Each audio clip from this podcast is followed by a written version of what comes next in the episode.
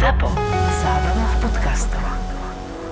Všetky podcasty ZAPO sú nevhodné do 18 rokov. A vo všetkých čakaj okrem klasickej reklamy aj platené partnerstvo alebo umiestnenie produktov, pretože reklama je náš jediný príjem.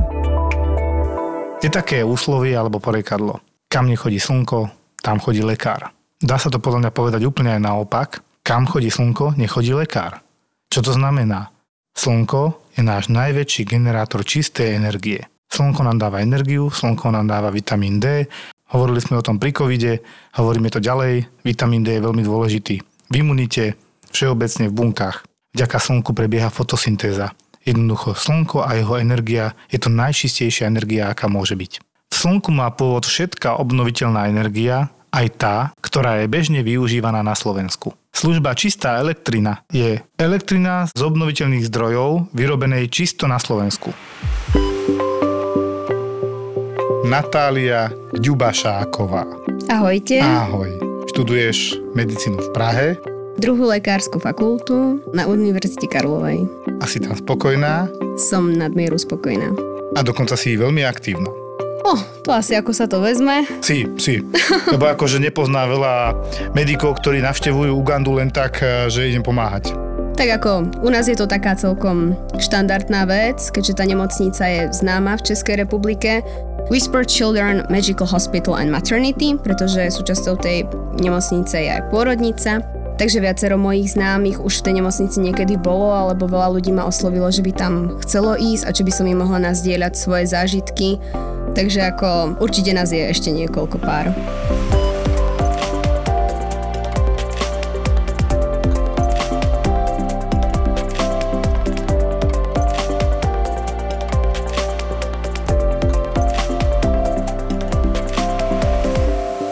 Prvý pacient, taký serióznejší. No takže keď som sa nejak zoznámila s chodom toho oddelenia, tak mi povedal kolega, poď ideme na dressing room. A ja som ako si ako to je šatňa, ako že sa ideme prezliekať, alebo čo ideme a prišla som tam a bolo tam dievčatko, ktoré malo 5 rokov a malo popáleniny možno 60% povrchu tela. Hrozne kričalo, strašne, strašne. Uh-huh. Maminka tam pri ňom stála, to dievčatko vlastne sedelo na tom lôžku, ona ho držala a ona mala v podstate popálený celý hrudníček, z toho hrudníku jej to pokračovalo na kompletne celý chrbát, ručičky, podpaží a vlastne mala popálenú aj tváričku a uši. A teraz my sme sa pýtali tej maminky, jak sa to stalo a ona povedala, že na seba prevrhla hrniec s vriacimi fazulami. A jak sa takto obarila, tak maminka jej na to reflexívne naskladala nejaké handry, ktoré našla doma, aby to nejak zakryla. Lenže tie handry sa v podstate ako zlepili s tou popálenou pokožkou. Maria. A my sme najprv potrebovali dať dolu tie nesterilné špinavé handry, aby sme nejak odlepiť mohli to odlepiť kože. to z tej pokožky. Takže sme to namočili fyzakom, čo to šlo a začali to ako pomalinky odlepovať, ale s tým sa ako fakt trhali kusy tkaní, pokožky, to všetko kričalo šialene. Plus ten smrad. No. Ja som tam, a ten smrad bol v tej chvíli úplne to posledné, čo mi vadilo. A ja sa pýtam, ako dajme jej nejaké analgetika, dajme jej niečo od bolesti. A oni vtedy povedali, že tu sa ako nič nedáva tým deťom od bolesti, že oni sú malé, oni si to nebudú pamätať a oni to nejak zvládnu. Čo a stojí mi... to peniaze, je to ďalšie. A stojí to peniaze, samozrejme, to ako všetko stojí peniaze v Ugande. A to som si povedala, že žijeme v 21. storočí, kde máme toľko metód, ktorými môžeme blokovať bolesť, ale nevyužívame ich. Ako tu ich využívame možno niekedy až moc. Uh-huh. Bolí ma úplná blbosť a dám si hneď brufen a dám si hneď paralen a je mi fajn. A tam, kde by to bolo fakt potrebné využiť, v takomto prípade sa to nevyužíva. No, u nás by sme ho prispali pravdepodobne. Samozrejme, okamžite. A ako to dievčatko kričalo, my sme teraz dali dolu tie, tie obvezy, alebo teda tie, tie handry. Teraz sa to celé čistilo, antibiotický roztok, masti, teraz sa to celé zase muselo obvezovať a toto prevezovanie sme tomu dieťaťu robili každý deň. To bolo prijaté, hej? Áno, ono tam bolo vlastne až dokedy som ja neodišla. Ona tam bola cez 5 týždňov, toto dievčatko. A bola tam furt. A ja vlastne vôbec ani neviem, čo sa s ňou stalo, keď som odišla, ale ja som si ju odfotila ten prvý deň a odfotila som si ju posledný deň, keď som odchádzala z nemocnice, keď som ju prevezovala a tie rany vypadali ako možno o 10% lepšie. Uh-huh. Jako tie tkanivá boli fakt ťažko, ťažko zničené, popálené. Vieme z toho niečo hodiť aj na Toldo, dám to nejak zakryť a aspoň trošku, čo sa dá ukázať. Máme aplikáciu Toldo, bývalý mm-hmm. Mamaragan, máme aplikáciu, teda samozrejme Instagram, doktor Ma Filipa Official, a ďalšie jednoducho, kde by sme to mohli určite. odprezentovať v nejakej miernej podobe, lebo určite to nebude dobrý pohľad. Určite môžem nazdieľať fotky. Dobre, to ťa natiahlo prvýkrát, predpokladám vtedy. To mňa ani nenatiahlo a skôr sa mi rozklepali ruky a spotila som sa a bola som taká, že dobre, tak teraz si vyjdem vonku a ako nadýcham sa vzduchu. A za 10 minút ma volá ten istý kolega, že poď, máme ďalšieho. Tak som sa tam vrátila a to bolo bábetko, maličké bábetko, možno dvojmesačné, ktorého tiež mám fotky, tiež môžem nazdieľať, kde v inej nemocnici mu podali dvojkombináciu pomerne agresívnych antibiotík do stehna, do toho istého miesta a obe tie antibiotika boli po záruke. A on z toho dostal tak šialenú alergickú reakciu, že v tej nožičke mu v podstate vyhnila celá tá svalová tkáň až takmer ku kosti. To bola diera hlboká možno 3 cm. Nebol tam predtým skôr absces? Vôbec neviem, jak to vypadalo predtým. Ku nám mm. sa to dostalo z tej inej nemocnice, ale ku nám sa to dostalo v momente, keď tam bola akože 3 cm diera v nohe takto malého dieťatka.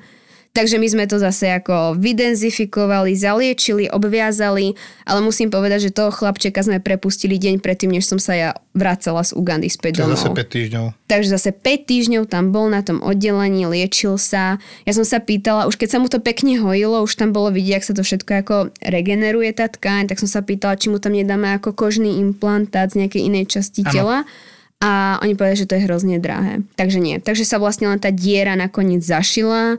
To stehno bude určite deformované. Tam bude jamka, dosť veľká. Bude tam veľká jamka, ale takto dieťa to prežilo, čo je v Ugande taký ako polovičný zázrak asi, že s takýmto vážnym defektom povrchovým to prežilo, pretože tam tie infekty a tá antibiotická rezistencia, to šialené. To si mi hovorila ešte, keď sme sa rozprávali, že tam sa proste antibiotika dávajú takmer na všetko Hmm. Fleku? Tam sa antibiotika dávajú ako lentilky, ako keby to nič nebolo, čo som ja teda bola prekvapená. Začalo to tým, že som si pozerala zložky pacientov, kde bol ako ich treatment plan, ako liečebný plán a videla som, že prijatý s týmto, diagnostikovali sme toto a liečba také, také, také antibiotika. A ja sa pýtam, prečo? Toto vôbec nie je indikácia k trojkombinácii antibiotík.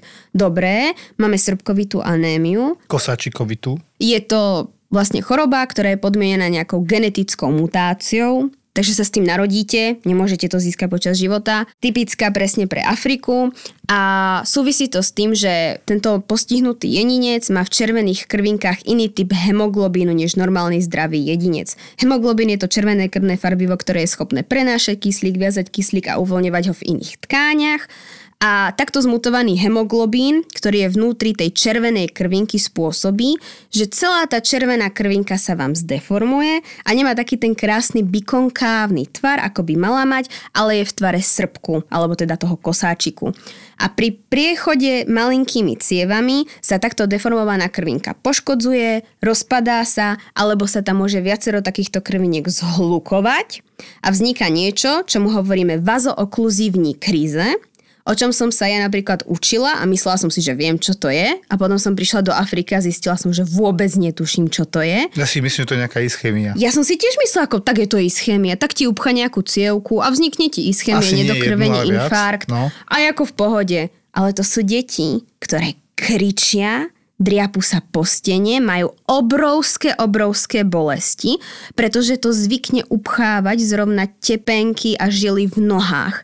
Takže im sa ako nedokrvujú vlastne celé časti končatín a to strašne bolí. Ano, to je ako keby si mal vlastne IHDK, že hej. Čiže ako keby mám akútne nedokrvenie jednej alebo druhej končatiny, v tomto prípade asi distálne, akrálne tie koncové časti. Presne tak. Tak toto strašne bolí, predpokladám, ako keby bola normálne upchatá, jak to liečia? Liečia to tým, že do nich naperú hrozné množstvo tekutín, pretože tam sa podáva aj nejaká antitrombotická liečba, Áno. ale tým, že tam není vlastne žiadna účasť tých krvných doštičiek, tak tá antitrombotická liečba zase nemá taký efekt. To je tým rozpadom tých erytrocitov červených Je to tým, jak sa tie kosačikovité erytrocity do seba pozasekávajú. Oni sa vlastne pozasekávajú a tým vytvoria ten zhluk, pretože sú ako kosáčiky, nie sú to také tie krásne bikonkávne erytrocity.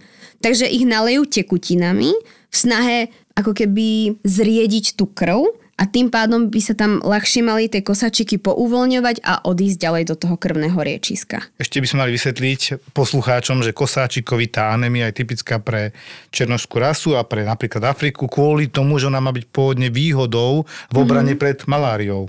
Áno, pretože ten uh, parazit malárie má svoj životný cyklus v červenej krvinke, alebo čas svojho životného cyklu prežíva v červenej krvinke, kde sa množí. A keď má tá vaša červená krvinka tento kosáčikovitý tvar, tak ten parazit sa tam nemá úplne dobre a tým pádom máte oveľa nižšiu šancu dostať maláriu, respektíve možno ju dostanete, ale vôbec sa vám neprejaví. To som chcel povedať, že to je evolučne získaná vec na obranu proti malárii v černožskej rasi a populácii, ale má to aj tieto vedľajšie, bohužiaľ, Bohužiaľ, no. veci, ktoré nie sú boh vie čo. A od bolesti dostanú asi detičky nič aj tak, čo? Od bolesti tam nedávali väčšinou nič. Často ešte dávali ako transfúzie, pretože tým, že sa tieto červené krvinky takto poškodenia rýchlo rozpadajú, tak tie deti sú anemické, chudokrvné, tak sa podávali transfúzie, ale väčšinou to je záchvat, ktorý trvá fakt 1-2 dní pre mňa neznesiteľných alebo nepredstaviteľných bolestí. A nejaká úľavová poloha, napríklad tie nohy zdvihnúť alebo dať dole alebo niečo. Myslím, že možnosť nohy zdvihnúť by pomohlo, ale tie deti sú celé také ako spastické. Oni väčšinou majú oteklé klby a sú celé také ubolené, Čiže schúlené. opuchnuté v krči. krči presne také úplne zle vyzerajúci stav. Ako vieš, že toto dieťa sa určite nemá dobre.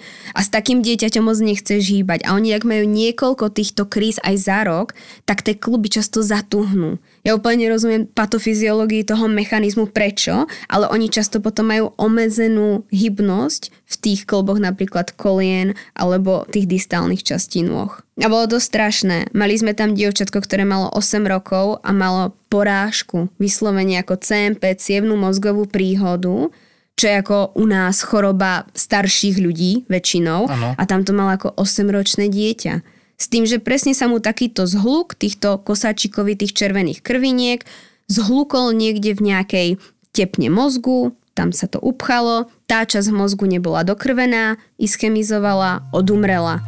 To je nevratné. Ty si hovorila, že si prekonala teda moje predstavy rekordov v anemizácii človeka, či v chudokrvnosti, mm. čo ja mám teda okolo 38, hemoglobín, červené krvné farbivo, mm-hmm. ale šatra, ak si dobre pamätám, si spomínala, Bola že to to, to dala úplne inde, do iných levelov. Mali sme pacientku, presne meno bola Šatra, bola to 12-ročná holčina, ktorá vedela veľmi dobre anglicky, na moje Aha. prekvapenie. A bolo to dievčatko, ktoré nám teda doniesla aj maminka s tým, že je nejaká divná a už pár týždňov a tak my sme sa ako pýtali, čo sa stalo, urobili sme k- taký ten klasický ako krvný obraz. Tam sme videli, že ako anemická, ale ešte to bolo tak, akože na Afriku v norme. Povedzme, že mala tých 75 o, gramov hemoglobínu na liter krvi. Norma je tak 110 až 120 už jen, ak si to dobre Áno, u pamätám. detí tak môže byť. No a vyšla nám pozitívna na maláriu. Tak sme ju začali liečiť na maláriu, ale tá šatra sa zhoršovala každým dňom horšie a horšie. Mala skléry žlté ako citrón. Skutočne ako citrón, to si tomu neveril. Jej stolica bola žltá, jej zvratky boli žlté. To bola ako ťažká, ťažká žltačka. To sme si nevysvetlili, že tam je hemolytická anémia následne vysoký nekonjugovaný bilirubín, čiže prehepatálny ikterus, a teraz to celé musím vysvetliť. Hemolytická anémia z rozpadu tých nedobrých erytrocitov, červených e, elementov a vlastne tým, že sa rozpadnú, tak sa ten hemoglobín červené krvné farbivo dostáva do systému, ktorý treba nejako spracovať. Z neho jeden z produktov vzniká bilirubín, žltačkové farbivo, ktorý ale pečenie nedokáže to v takom množstve spracovávať, preto sa to volá prehepatálny, predpečeňový, mm. ktorý nie je nejakým spôsobom ani z časti zmetabolizovaný jednoducho, teraz to prekladám do ťažkej slovenčiny. A, a spôsobuje to potom to sfarbenie kože, ono to inak okrem iného ešte veľmi svrbí, Áno, je tam ten tí ľudia sa pruritus. škrábu, mm. lebo on dráždi nervové zakončenia v koži. Čiže toto dievčatko bolo silno anemické a do toho žlté veľmi, Veľmi citrónovo. žlté, to sme si citrónovo minuli, že to je. Flavínový ikterus. Do toho teda hnačkovala, zvracala, Ježiš. čo je jeden ako doprovodných príznakov malárie. Veľa detí s maláriou hnačkujú, zvracajú. Je to spôsobené poškodzovaním mozgu alebo črevného traktu. Ja si myslím, že to je možno už jedna s jedným. Či ako septický stav, alebo tá... Myslím si, že už to ako začal hraničiť so septickým stavom tým, že čím dlhšie tú maláriu nechávaš nezaliečenú, tým horšie má príznaky. Tak Mhm. tá malária klasicky začína ako nejakou malátnosťou a teplotami, ktoré sa striedajú. To znamená, že ty máš povedzme 6 hodín 40 a potom si deň v pohode. Úplne v pohode cítiš sa OK, je ti fajn a potom zase prechádzaš do toho stavu tých horúčok. A takto to unduluje, preto sa to volá ako undulujúca horúčka. Až čím dlhšie to neliečiš, tak tým viac tvojich červených krviniek sa rozpadá. Pretože malária je vlastne parazit, ktorý ty dostaneš od komára, ktorý sa infikoval už na nejakého nakazeného človeka, teraz bodne teba. Tieto malinké parazity sa ti uvoľnia do krvného obehu a časť ich vývojového cyklu prebieha v tvojich červených krvinkách. Takže oni si tam zalezú, namnožia sa a keď ich je tam veľa, tak tú červenú krvinku laicky povedané roztrhajú a vyplavia sa do toho krvného obehu.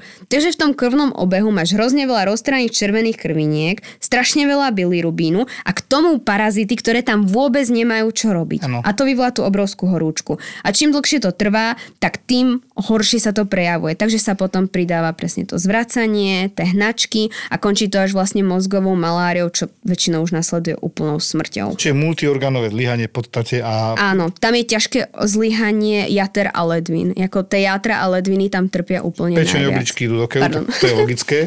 Pečer obličky, Čiže hypovolemický šok, zlyhanie obličiek, zlyhanie pečenia zlyhanie pečenia väčšinou znamená toto opakujem často, ja som si tiež kedysi vo svojej naivnej predstave myslel, že zlyhanie pečenia sú veľmi vysoké pečeniové testy. Nie.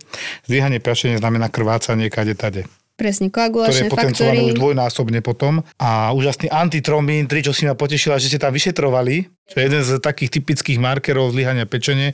To znamená, je to bielkovina, ktorá sa tvorí v pečení, Mhm. aby vám nevznikali zbytočne zrazeniny. Je to dosť komplikované, tak toto v jednoduchosti vysvetlím.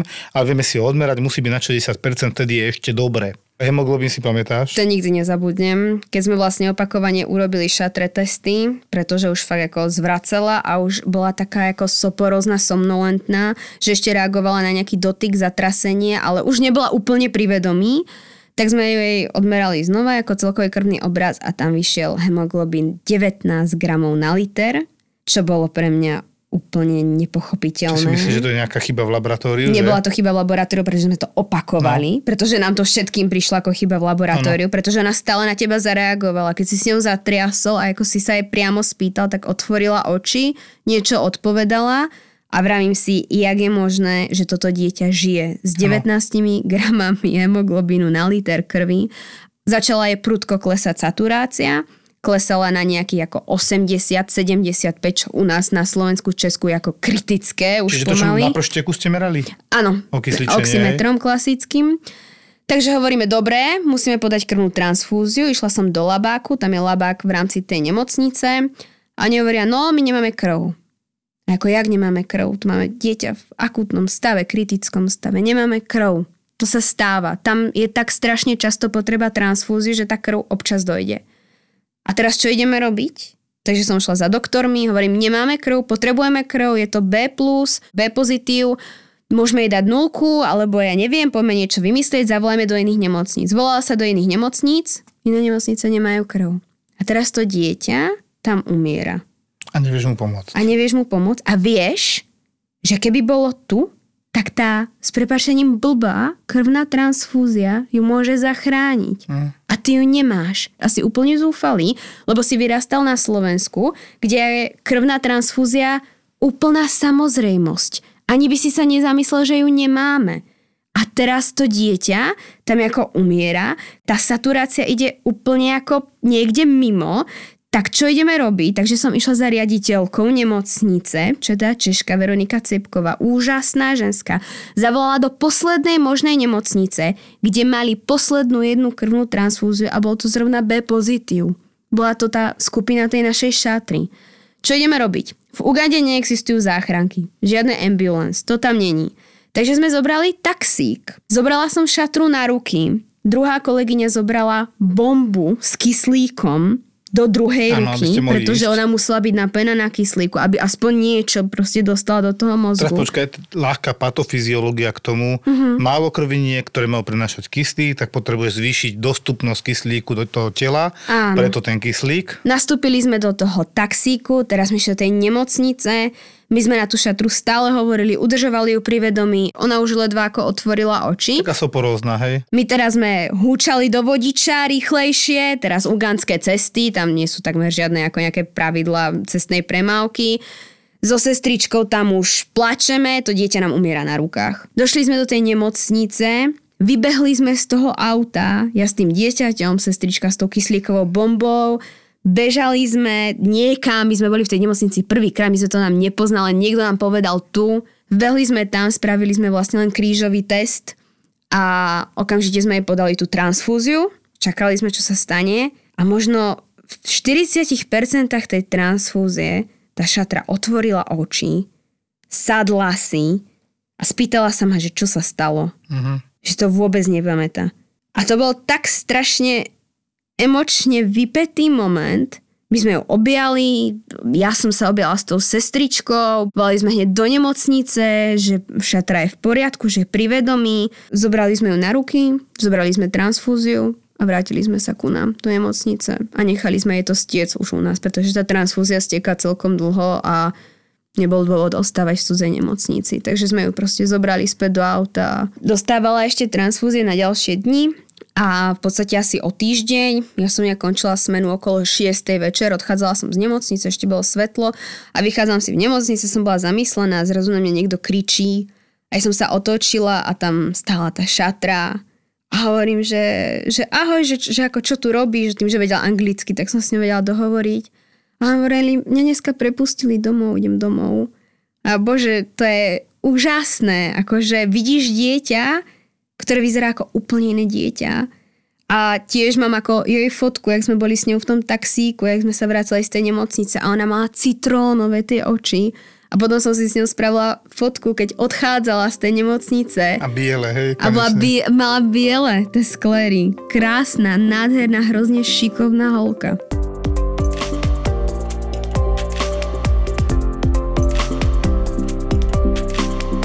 Spomínala, že to bola veľká detská nemocnica. Veľká nie veľkosťou, ale asi tým, čo tam ona dokázala zvládnuť. A mali ste tam aj našu jízku, jednotka intenzívnej starostlivosti, že? Áno. No a tam odtiaľ nejaké také veľmi malinké deti boli tiež. Tu ide o to, že som si všimla, že v tej Afrike sa rodí hrozne veľa nedonosených detí a snažila som sa tak v rámci mojich vedomostí zamyslieť nad tým, prečo to je. A napadla ma jedna veľmi ako jednoduchá odpoveď, že tie matky, ako sú často podvyživené a, nemajú, ne- a majú do, nedostatok vitamínov a minerálnych látok a bielkovín, tak jednoducho ten organizmus nevládze ešte nechávať rásť ďalší organizmus vnútri tej matky a zároveň vyživovať tú matku dostatočne. Áno. A myslím si, že to je ten dôvod, prečo sa tie deti rodia nedonosené. Súhlasím s tebou, je to najpravdepodobnejšie vysvetlenie týchto vecí, pretože malnutrícia, tak tomu hovoríme, matky, to si predstavujeme, že v, našom, v našej sfére by sa asi jednalo skôr o anorektičky, keď to tak nechcem teraz niekoho urážať, ale tak by to muselo byť, bo anorexia nie je len choroba, anorexia je stav, mm. keď je podvyživená matka, ktorá samozrejme potom nemôže mať úplne zdravé dieťa. Mm. Hej, čiže narodí sa predčasne, s nejakými problémami väčšinou. A toto je vysoko pravdepodobne dôvod, prečo sa tam rodili predčasne narodené deti. Takže sa nám tam rodilo veľa takýchto nedonosených detičiek, ale úplne extrémne ako 28 týždňov.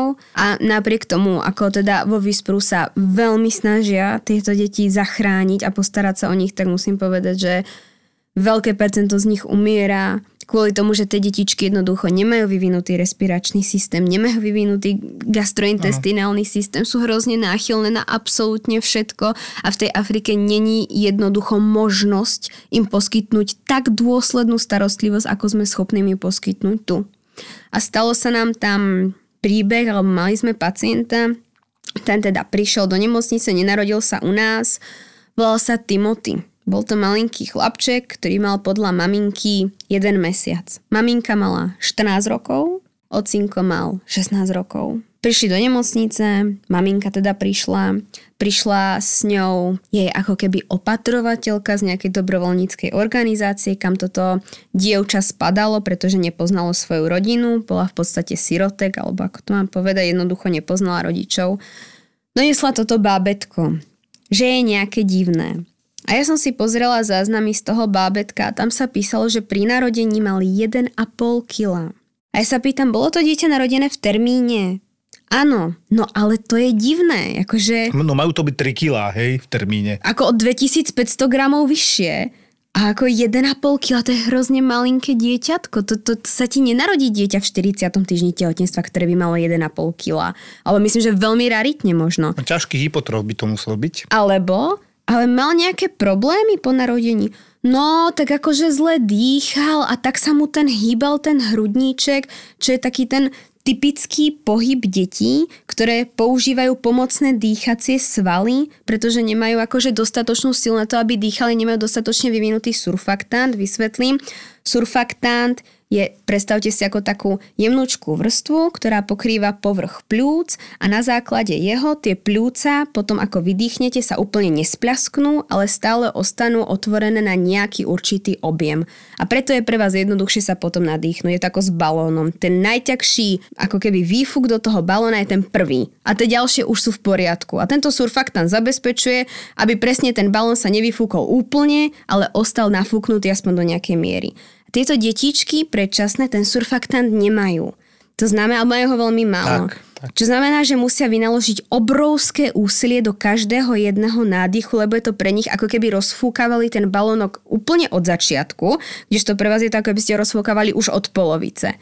Takže oni ako si to udýchajú 1, 2, 3, 4, 5 hodín, možno deň, potom už začnú mať problémy s tým dýchaním a už nevládzu. A presne toto mi maminka povedala, že on to tak ako mal. A všetko ako nasvedčovalo tomu, že to dieťa bolo predčasne narodené. Napriek Áno. tomu, že 13-ročná maminka tvrdí, že nie. Začali sme ho liečiť, dali sme ho na kyslík, dali sme mu kafeín, čo ako podporí tvorbu kortikoidov, ktoré môžu podporiť tvorbu toho surfaktantu. A dieťatko sa ako lepší 1-2 dní a potom zrazu mu nafúkne brúško. A prídem do nemocnice a vidím a vzedmuté brúško, hrozne pevné, bala som sa na to aj nejak ako šáhnuť do hĺbky. Vrajím si, no, či tam nebola nejaká tá novorodenecká enterokolitída. To už sme si tu kedysi spomínali, takže určite povieme nekrotizujúca enterokolitída u nedonosených novorodencov. Pokračuj. Presne tak. Či tam nebola nejaká perforácia, z ktorej mohla vzniknúť už nejaká ako sepsa, nejaký zánet, vzduch sa dostal mimo ten gastrointestinálny trakt do brušnej dutiny, ale ja ešte stále nie som doktor, takže to je na mojom rozhodnutí. Tak sme povedali, urobíme rentgen, uvidíme.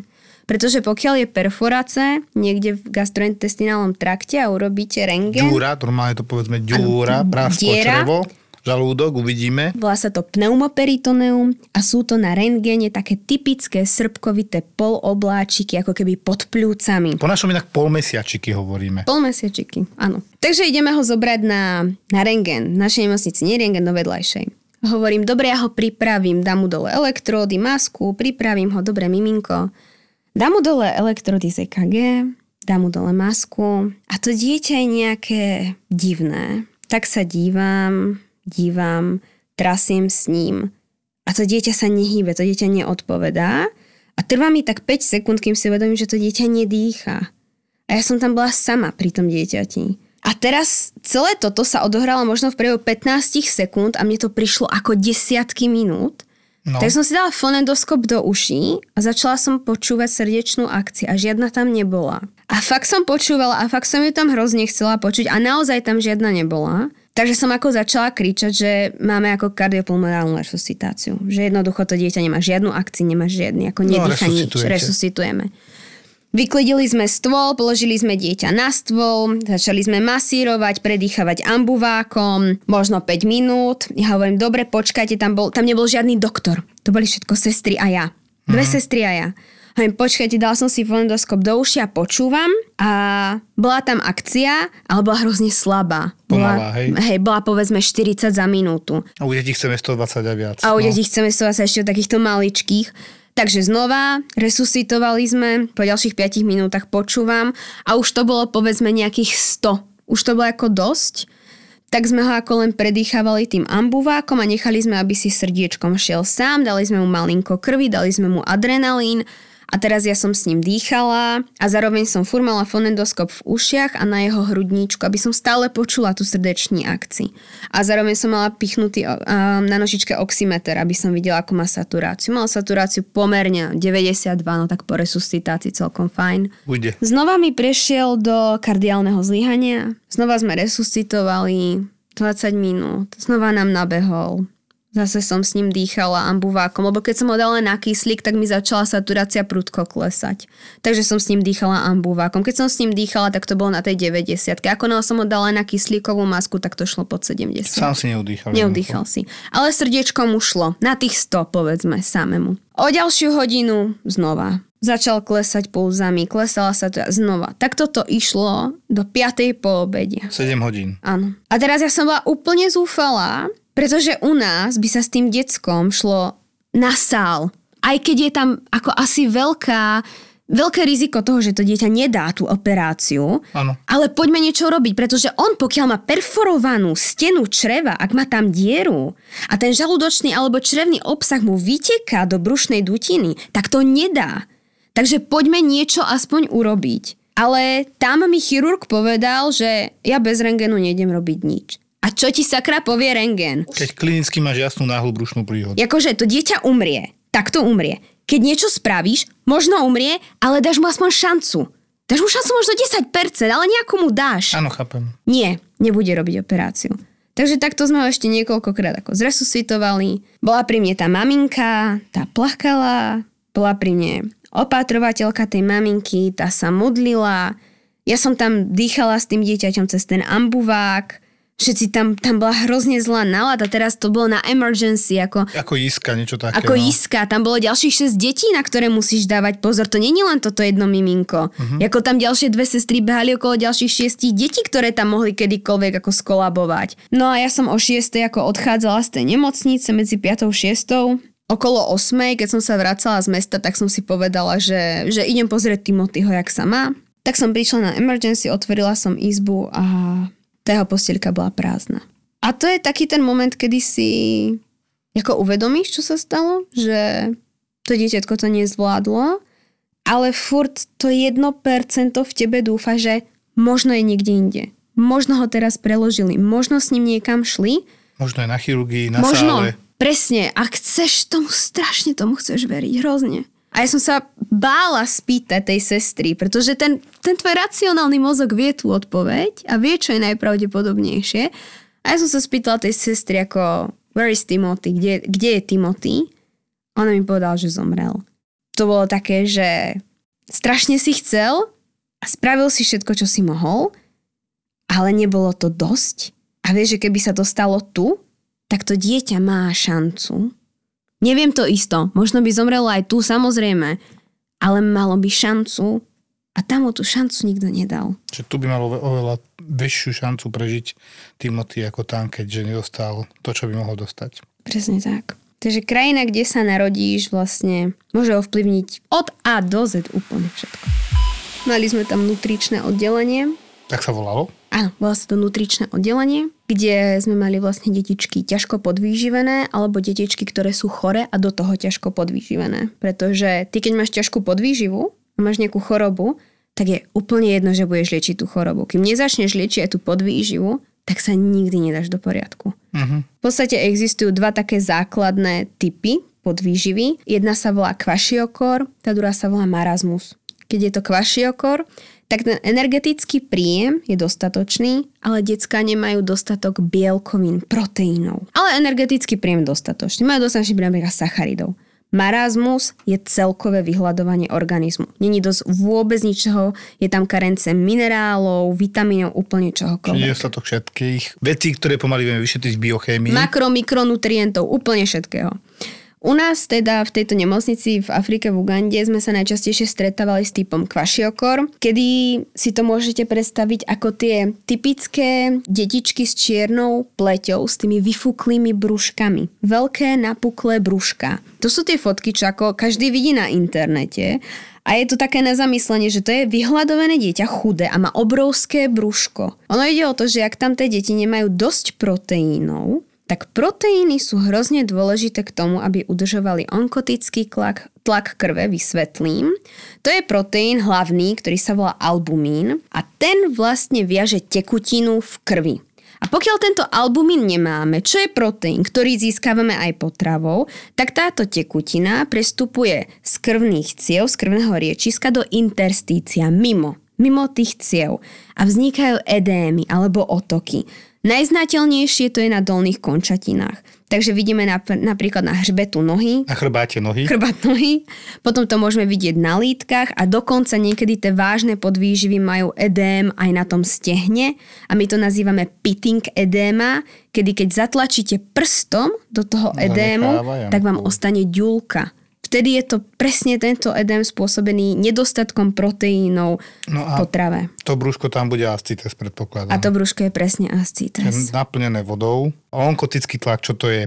V cievách sa udržuje tlak viacerými spôsobmi, proste aby tá tekutina bola v cievách a nie mimo nich, hej.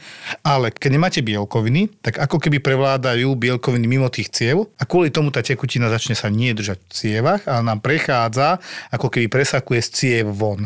Výsledkom sú tie opuchy, Mhm. ja som tu nedávno mal pacienta, čo sme spomínali, že sme do neho, len, len manžetu sme mu dali, vytekala mu tekutina z toho ramena. Čiže ono to je aj u dospelých, len tam to nevoláme kvašiokor, tam to voláme anasarka, keď už sú opuchnutý komplet. Také to celkové A presaknutie. tiež sú tam rôzne dôvody, hej, tých opuchov. Jednoducho tie albumíny, tú bielkovinu, ty potrebuješ mať nejakých 30 gramov na liter a problém je, keď ich nemáš. Buď ich strácaš, alebo ich málo príjmaš, alebo niekde inde ešte problém. Sú len tri možnosti.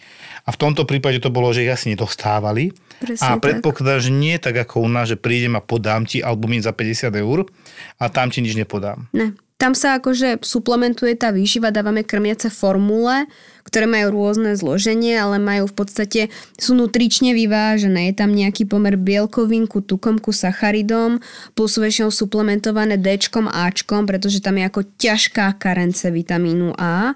A tom, touto krmiacou formulou ich vlastne ako keby dávkujeme každé 3 hodiny aj počas noci furt, my sa ich snažíme vykrmiť čo najrychlejšie, vážime ich každý deň a v podstate až keď tie deti sa dostanú aspoň na nejakú tú normálnu úroveň, tak vtedy začína byť efektívna tá liečba. Pretože čo sa deje, keď máš málo proteínov?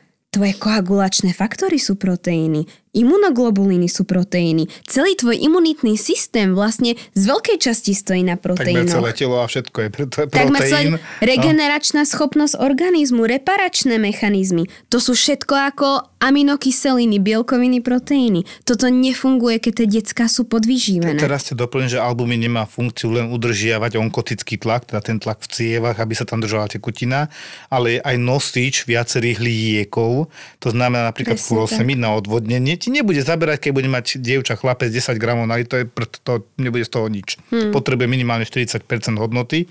A pekne to nazýva pani primárka Ára u nás, Dáša, ktorá tu teda kedysi bola, že to je vehikulum. Mm-hmm. Dovozca všetkých tých liekov, nie úplne všetkých, ale mnohých a bez neho tie lieky, ako si aj povedala, nebudú fungovať. To je presne ten dôvod, prečo ich najprv musíme aspoň trošku dať do poriadku nutrične a potom... Dobre, ale vy keď im nepodáte albumín, zase to len na tom telíčku, na tej pečení, aby si vytvorila z tých ostatných bielkovín potrebný albumín. Mm-hmm. A keď má chorú pečen, tak je úplne hotovo. To, to, Nemá ani, šancu? to nechcem ani hovoriť. To proste dúfame, že to dieťa to dá. Že má pečen dobrú, hej? Zase tie deti sú kúzelné. Oni sa dostanú fakt skoro zo všetkého. Jako mne, niekedy príde, že ten detský organizmus je skvelý. Aj chirurgovia hovoria, že hrozne radi operujú deti, lebo sa im skvelo hoja. A mne No, prišlo, že, že presne ako v tej Afrike, tam tie decká proste prídu, jeden deň vypadajú, že ti zomrú večera a o 4 dní ani nespoznáva, že behajú po ihrisku. Ale s tou podvýživou tam to bolo tak časté, tieto deti tam boli a ešte typické pre nich, okrem tých veľkých brúšiek a otokov na nohách, čo som vôbec nevedela, bola depigmentácia vláskov. Oni majú tie vlásky svetlejšie, až dokonca niektoré úplne šedé. Toto neviem. A tie vlásky im vypadávali. Oni boli vlastne skoro plešaté niektoré tie holčičky. A mali tie vlásky hrozne ako nekvalitné, že sa ti takmer lámali v rukách a mali otoky aj na tvári a také veľké Čiže vypuklé nedostatok očička. proteínov tvoriace vlast, jednoducho to išlo do keľu. Ja vôbec neviem, jak to funguje, aký mechanizmus, ale vyslovene tam je depigmentácia vlasov a našla som to aj na nejakých odborných článkoch, že tá depigmentácia vlasov pri tomto ako kvašiokore alebo marazmu je prítomná. Natálka, challenge accepted, ako my hovoríme a musím si to nájsť, naštudovať a hodiť to potom do Tolda a na Instagram a na Facebook a všade, pretože toto je veľmi zaujímavé. To som si v živote neuvedomil, že áno, oni vyzerajú vlasy, jak, jak starí ľudia, ktorí strácajú vlasy, až strácajú farbu tie vlasy, v našom mm-hmm. prípade šedivejú, ale tam sú také bledučky, jak vyperoxidované, že? No, trošku áno, presne tak. Nehovorím, že všetky, ale u niektorých som si to všimla veľmi výrazne a pýtala som sa zrovna skvelé ako vedúcej sestry na tom nutričnom oddelení Franklin, prečo to tak je a ona mi toto povedala, že tie deti ako depigmentujú vlásky. Po beznádejne vypredanej Bratislave máte teraz šancu zažiť podcasty Vražedné psyché a Doktor má Filipa naživo aj v Žiline. V Žiline. Štvrtok 26. januára Dom odborov Žilina a spoločná liveka vašich milovaných podcastov Doktor má Filipa, Doktor má Filipa a Vražedné psyché. Vražedné psyché. Vstupenky zoženiete už teraz na zapotur.sk. Čo ťa to napadlo, že ísť do Ugandy pomáhať ako teda medic? To bol taký zaujímavý príbeh. Bolo to v decembri, presne tak v tomto období pred rokom. A pamätám si, že som sa vracala zo školy v tramvaji a snežilo a bolo hrozné počasie a všetci boli strašne takí deprimovaní a demotivovaní. A ja som sa tak nejak vnútorne cítila hrozne nenaplnená, že už toľko rokov sa venujem tej medicíne a študujem o všetkých rôznych chorobách a myslím si, že mám nejaký prehľad v niečom, v niečom samozrejme nie. A som si vravela, že možno by som to chcela zúžitkovať niekde, kde by to potrebovali viac ľudia. Napríklad v nejakých krajinách tretieho sveta. Uh-huh. A taktiež e, som chcela nadobudnúť nejakú prax, nejakú zručnosť, keďže určite vieš, že ako medic sa nedostaneš k úplne nejakým ako Áno. špeciálnym výkonom a často tam ako skôr zavadziaš a stojíš vzadu v rohu miestnosti a nič nerobíš a všetci sú vlastne naštvaní, že tam si a ty tam musíš byť, lebo to máš ako povinnú prax. A to sa tak hovorí, vieš, že čo, čo robí medic na stáži, zavadza. No, presne. ako, mám pocit, že v mojej škole sa snažia nás veľmi zapájať do chodu tej nemocnice, chodu oddelenia, ale často je to tak, že skôr zavadziame. No a tak som rozmýšľala, že kde by som tak mohla asi ísť a napadla ma tá Uganda, pretože o tejto nemocnici som vedela ešte predtým, vlastne, než som nastúpila na medicínu, že je nejaká nemocnica v Ugande. Tak som si našla nejakú adresu e-mailovú a napísala som tam e-mail, že dobrý deň, ja som tu na medička v štvrtom ročníku a tak ma napadlo, že by som ku vám prišla ako dobrovoľník a je to v pohode. A oni mi odpísali, že je to v pohode, tak dojdi. Tak som si zistila, aké sú možnosti získať nejakú finančnú podporu od školy, pretože takýto výletík není úplne lacný. Keďže To ideš nie. ako dobrovoľník, tak si platíš letenky, ubytovanie, stravu, to je ako všetko na teba.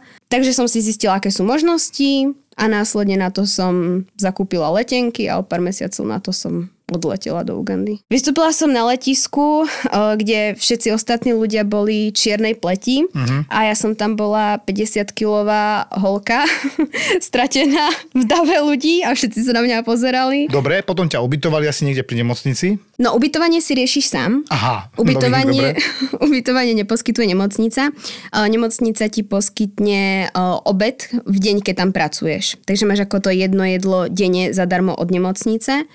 Ale ubytovanie si riešiš sám. Ale napísala som eh, do nemocnice, či by bolo možné, aby ma niekto vyzdvihol na tom letisku. Takže prišiel po mňa vodič z letiska, za ktorého som si normálne zaplatila. A keď som teda vyšla z toho letiska a zrazu som sa ocitla v inom svete, bol tam prach, boli tam ľudia stroho oblečení, boli tam auta úplne inej kvality a značiek, než som zvyknutá mm. u nás, tak som hľadala toho človeka s tou tabuľou Whisper a keď som ho uvidela, tak som sa rozbehla, objala som ho, skoro som sa rozplakala, že ty si môj Kontaktný strážny človek. aniel, veľmi. Auto síce malo 4 kolesa a fungovalo, ale nedali sa zavrieť okná a malo trošku preliačenú strechu. Mhm. Mm-hmm. Polovica ciest je tam spevnená, polovica je taká ako prach a hlina. je to normálne pripomínam, že sama doma stratená v Ugande. Ako prvé dni boli veľmi stratené. Po 15 minútach jazdy sa ma šofer opýtal, že či mu nechcem dať môj telefón. Počkaj, celý telefón či číslo? Ako celý telefón, ako to, to hmotné zariadenie. A on ako, že no ale ja som bohatá z Európy. A ako, prečo si myslíš, že som bohatá? A on mi povedal, všetci z Európy sú bohatí. A to bol ako taký prvý kontakt s tým, jak ľudia v Ugande, neviem či v celej Afrike, ale myslím, že by sa to možno dalo generalizovať, sa pozerajú na ľudí z Európy, uh-huh. pretože potom som sa dozvedela aj od ďalších ľudí, že my sme vlastne taký ako European Dream, ako sen európsky a tí ľudia často si myslia, že Európa je také ako vyslobodenie, vykúpenie a všetci tu sú bohatí a šťastní a majú všetko vyriešené a nemajú žiadne problémy. A potom som sa s tým stretla ešte niekoľko stoviek krát, že tí ľudia mi hovorili, no ty si z Európy, ty si bohatá. Takže prešiel deň, dva, ty sa musela aklimatizovať a začať asi nejakým spôsobom robiť čo? A prvý týždeň bol vlastne veľký problém sa dohovoriť s tými ľuďmi, pretože síce to bola angličtina, bola úplne iná. Napríklad hovorí mi kolega ako did you learn something? A ako what do you mean? A on myslel ako learn, či som sa niečo naučila. Takže iba lent namiesto learn a ja som si si, pristala, hej? Ja som si prista- predstavovala lietadlo, pristávanie, ako jak či som pristála, alebo čo. No a potom týždni teda jak som rotovala po tom oddelení, pozrela som si celú tú nemocnicu, je to malá nemocnica. Je veľmi jedinečná v tom, že táto nemocnica funguje ako charitatívna organizácia.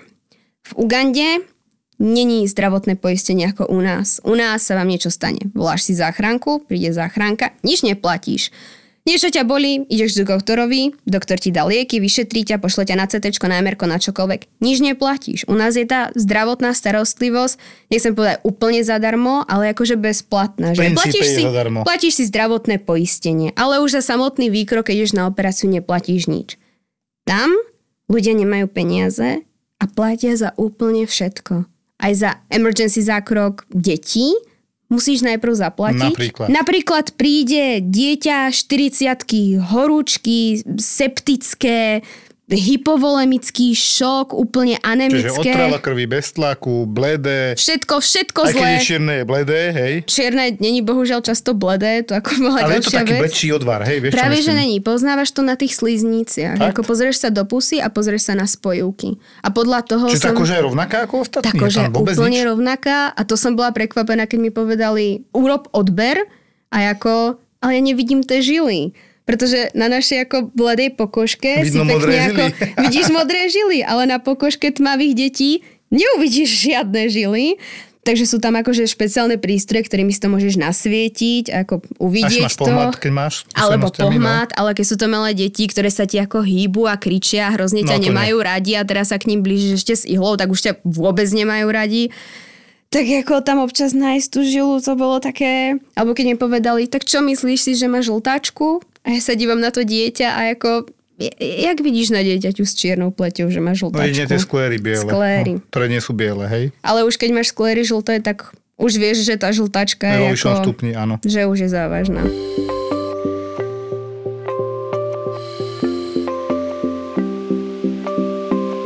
No dobre, ale chcem sa spýtať jednu dôležitú vec. Uh-huh. Odkiaľ brala tá nemocnica potrebné ingrediencie, keď to tak poviem, kde im dávala bielkovinou, my to voláme, že prídavok bielkovina, hej, uh-huh. máme diety na Slovensku, tam neviem, čo mali, či diety, alebo inak to volali, Formula. formula, Krmiaca čiže formula. krmiaca formula, mliečko a s pridatkom tých bielkovín. Uh-huh. Táto sa zobrali peniaze, Tam to sa dalo. Ono ide o to, že v Ugande si za všetko platíš. Ideš k doktorovi, platíš za konzultáciu, platíš za predpísanie receptu a s tým receptom ideš do lekárne a platíš za vydanie toho lieku. Tam to nie je ako tu, že ti doktor predpíše antibiotika a tebe ich zadarmo dajú v lekárni. A tú konzultáciu s doktorom máš samozrejme zadarmo. Tam si za všetko platíš. Ani u nás nie sú úplne zadarmo, ale sú oveľa lacnejšie. Oveľa vlastnejšie, povedzme tak. Tam táto nemocnica funguje ako charitatívna organizácia. To znamená, že ona lieči tých ľudí, ktorí nemajú vôbec žiadne peniaze na to, aby pomohli svojim deťom tým, že im zaplatia tú konzultáciu s lekárom a kúpia im tie lieky.